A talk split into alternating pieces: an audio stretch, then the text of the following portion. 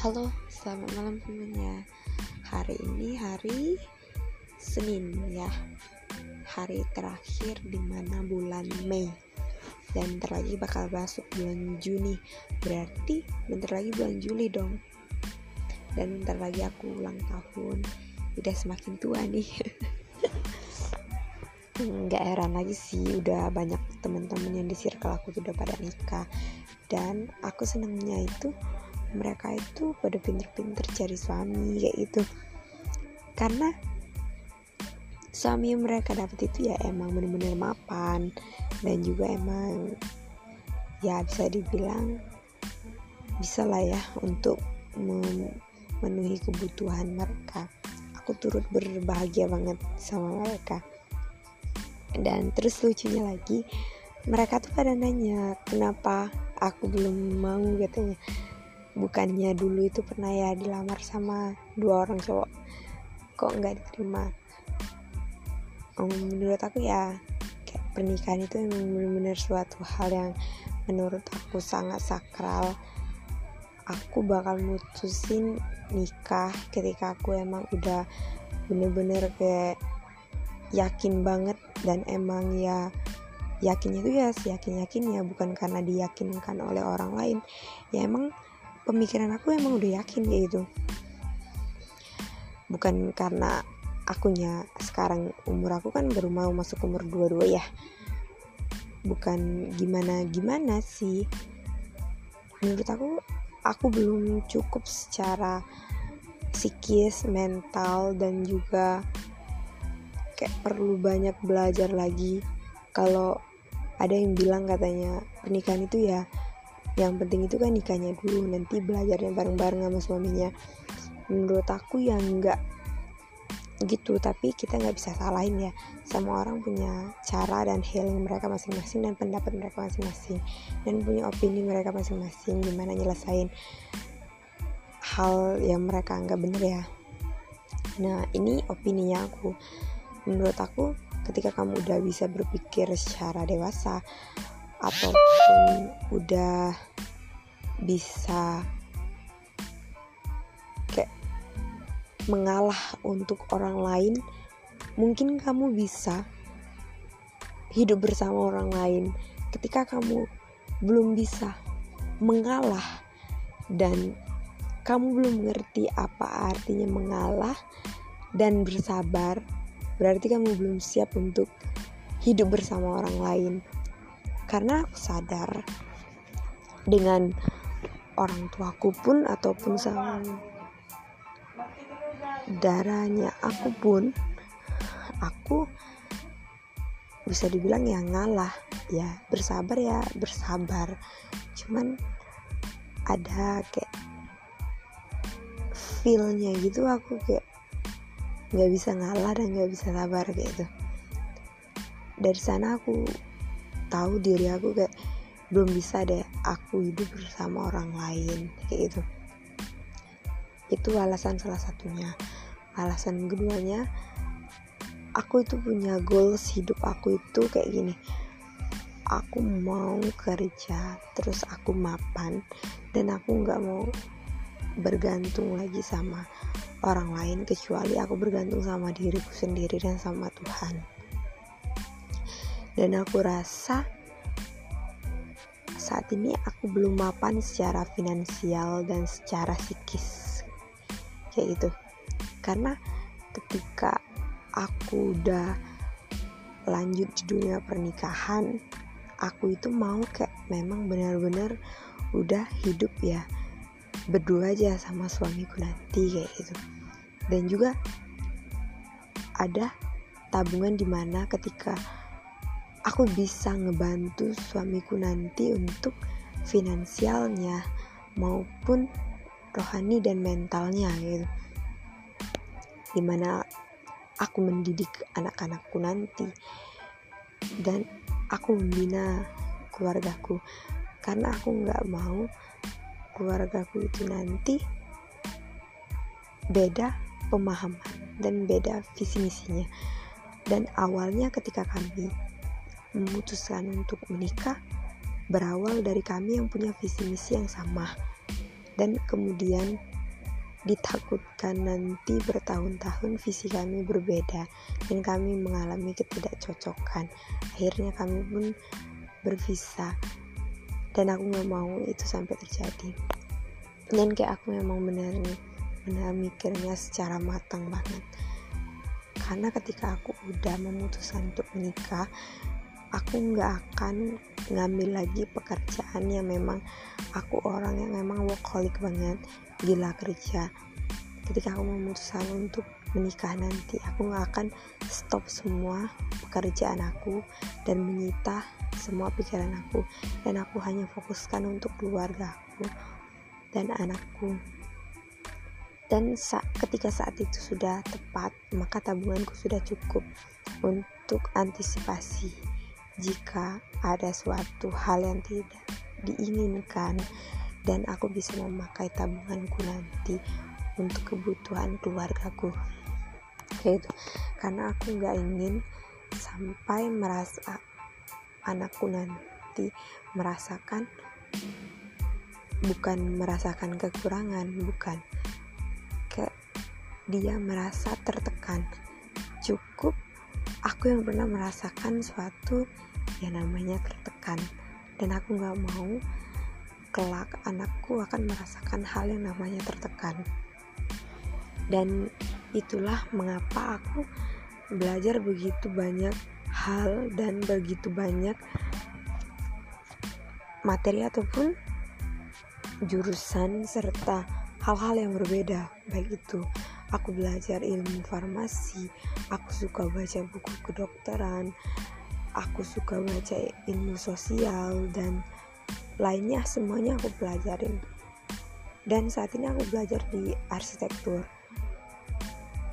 Aku menginginkan ketika anakku membutuhkan sesuatu aku ingin menjadi orang pertama yang mengajarkan dia hal itu dan aku nggak mau nanti ketika anakku bertanya dan aku pun nggak bisa ngejawab hal itu kayak itu dan aku juga ingin mandiri ketika suamiku nggak ada di rumah aku bisa mengandalkan diriku sendiri gitu.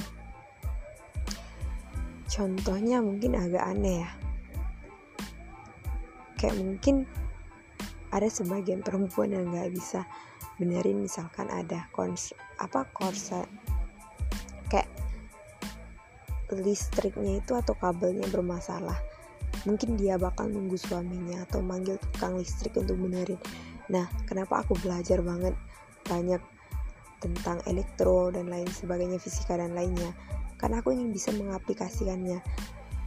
Ketika ada saat hal-hal urgent maka aku orang pertama di rumah yang menjaga anakku dan aku harus bisa kayak itu itulah sebabnya aku terus belajar berbagai banyak hal untuk bekal aku nanti kayak gitu. Dan tidak mengandalkan atau menyusahkan orang lain. Sehingga aku bisa membuat pertolongan pertama untuk anakku kelak dan untuk keluargaku. Dan aku belajar farmasi dan kesehatan karena aku ingin ketika anakku sakit nanti aku orang pertama yang bisa menyembuhkan dia. Kayak gitu. Bukan bukan merasa so hebat enggak. Butuh orang lain bukan. Cuman aku ingin jadi the first orang kayak first people-nya anakku yang bawa kayak bilang wah orang tuaku nih aku ingin banget kayak membuat anakku berpikir wah orang tuaku nih selalu ada di saat aku butuh saat ayahku lagi sibuk ada ibuku dan ketika aku mungkin sibuk ada ayahku gitu. Pokoknya aku inginkan anakku nanti selalu jadi tempat bersandarnya itu adalah orang tua di mana dia butuh sesuatu ataupun butuh hal yang sangat sulit dia akan pertama kali cerita ke orang tuanya ke ayah atau ke ibunya. Dan tempat yang paling nyaman untuk dia aku ingin tempatkan adalah ibu dan ayahnya. Jadi poin terpentingnya itu intinya aku ingin menanamkan dalam hati dan pikirannya bahwa ketika dia merasa sulit ataupun merasa susah masih ada orang tuanya dan Tuhan yang bersama dengan dia. Jadi dia tidak akan pernah merasakan kesepian kayak gitu. Ya gitulah ya. Mungkin opininya aku. Kalau agak aneh ataupun agak bertentangan dengan opininya kalian harap dimaklumin. Karena setiap orang itu punya kayak goals dan visi misi dan impian keluarganya yang berbeda-beda. Kita punya cara pandang dan sudut pandang yang berbeda dan cara berpikir yang berbeda. Terus aku mau jawab yang katanya kenapa nggak pernah upload pacarnya yang dulu dan pacarnya sekarang? Apa mungkin nih kamu nih bohong kali? Kamu tuh kan nggak pernah pacaran. Kamu ngaku-ngaku aja pernah pacaran biar nggak biar nggak dibilang nggak lakukan enggak sih menurut aku aku jujur aku pernah pacaran. Dan alasan nggak upload di sosial media itu ya ya emang nggak suka aja. Kayak nggak guna aja gitu ngupload hal-hal yang kayak gitu di sosial medianya aku. Toh dia itu cuma sekedar pacar loh pacar bukan suami aku bukan orang yang bakal ngedamping aku seumur hidup kayak itu aku tipikal orang yang kalau aku udah kayak nganggep dia banget nganggep nganggep banget berarti aku udah emang bener-bener nyaman banget sama dia. Tapi ketika aku belum nge-share mereka atau memberitahu mereka ke orang lain kayak gitu berarti aku belum percaya. Karena aku orangnya sudah belum percaya sama orang lain. Gitu sih. Alasannya ya gitu aku nggak guna aja ngupload hal-hal gitu di sosial media. Cukup aku aja gitu yang tahu. Karena aku pikirannya kayak ini. Aku nggak mau orang lain. Ih ntar kalau udah putus kayak ini. Eh kamu nggak lagi ya sama dia kamu lagi ya? Ribet banget orang-orang pada nanyain kayak gitu males banget sumpah. Aku gak suka banget kayak, kayak gitu. Dan aku pun selalu me memberitahu kepada orang yang ingin menjadi pacar gue ini. Kamu bersedia nggak kalau aku nggak upload muka kamu di sosial medianya aku? Terus kalau dia bilang oke okay, fine gitu oke okay, berarti satu visi dong aku jelasin aja alasan. Tapi kalau bilang nggak loh aku, kamu harus apa kenapa kamu malu punya pacar kayak aku? Kamu malu ini. Kenapa? Apa ada selingkuhannya? Kayak aku langsung mikir kayak aku langsung ilfil kayak gitu. Ini orang belum aja jadi suami udah ngatur-ngatur udah kayak berasa dia aja aku paling gak suka aja sama cowok yang over over over protect negatif ataupun overthinking. Ataupun kayak dia suka ber buruk sangka sama orang lain. Aku nggak bisa just dia jahat ya. Aku kayak mikirnya logika aja. Ini orang nggak bisa ngehargain orang lain. Ini awal. Kayak gini kekanak-kanakan banget kayak gitu. Tapi sampai saat ini aku nggak pernah kok dapet cowok yang harus mewajibkan kita foto post bareng atau kayak apa. Mungkin apa karena aneh ya atau apa. Aku tuh selalu ngejalanin hubungan itu sama emang orang-orang yang lebih tua dari aku kayak tiga tahun atau empat tahun. Karena dengan mereka tuh aku kayak nyaman aja gitu. Dan emang cara berpikirnya dan pola berpikirnya itu emang sama kayak gitu. Terus aku selalu sebelum pacaran itu pasti nanya sama mereka kayak gini kalau kamu mau jadi pacar aku aku mau tahu dong goals hidupnya kamu ke depan gimana. Terus kalau mereka bisa jawab goals hidup mereka dan tertata hidupnya itu aku bisa nerima mereka. Mungkin agak aneh mungkin ya masa pacaran aja mau syarat goals hidup? Ya menurut aku sih orang yang udah punya goals hidupnya bahkan dia masih muda kayak hidupnya tuh udah memang bener-bener tertata banget dan udah nggak memang bukan orang main bukan kayak main-main banget kayak udah tahu banget arahan hidupnya kayak gitu. Udah jelas banget hidupnya. Karena aku orang yang suka banget kayak itu kejelasan. Terus kalau mereka nggak bisa jelasin tentang goals hidupnya mereka kayak ya aku kayak mikirnya gini. Setiap manusia itu tuh harus memahami dirinya sendiri dan ketika kamu paham dengan dirimu sendiri, maka kamu akan punya goals hidup dalam dirimu sendiri. Tapi ketika kamu belum paham sama dirimu sendiri, kamu gak akan bisa punya goals hidupmu. Terus dirinya aja gak dipahamin, gimana mau memahami hidupnya orang lain kan? Gitu aja sih aku simpelnya. ya gitu sih. Uh, mungkin aku orang yang sangat terlalu banyak berpikir ya. Mungkin agak itu sih ya agak sifat buruknya aku. Aku orangnya agak suka mikir terlalu jauh dan ke depan banget.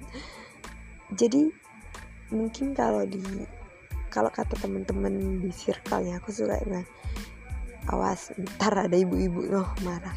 Aku selalu dibilang kayak setiap mau apa tuh kalau mau tahu hal atau tanya-tanya hal yang jawabannya panjang banget tuh tanya aja sama Lian.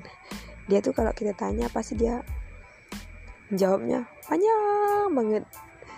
Terus kalau ada masalah dia pasti pecahinnya panjang banget penjelasannya sampai akhirnya selesai.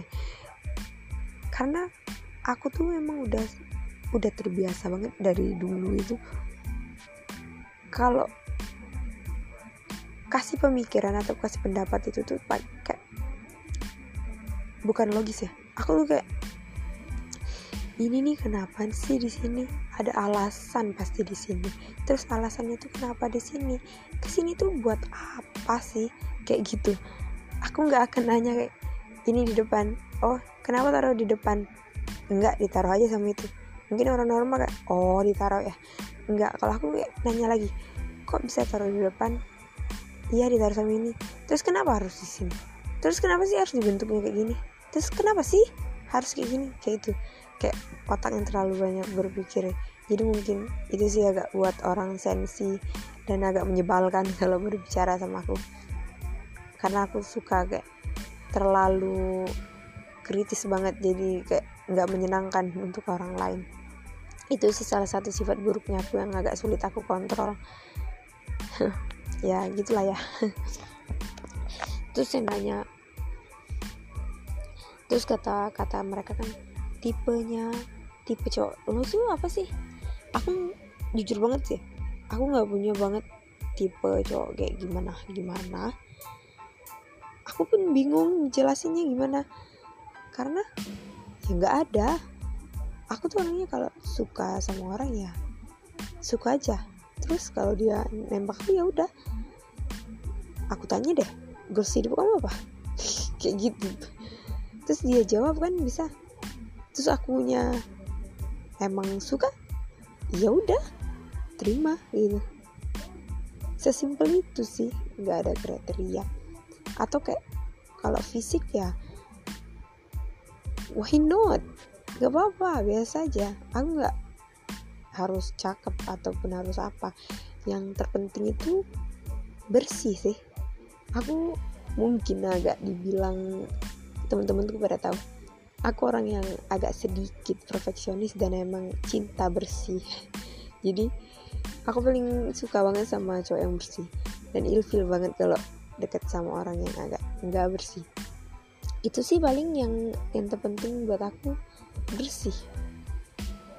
Kalau masalah dia cakep atau jeleknya nggak ada sih orang jelek atau cakepnya.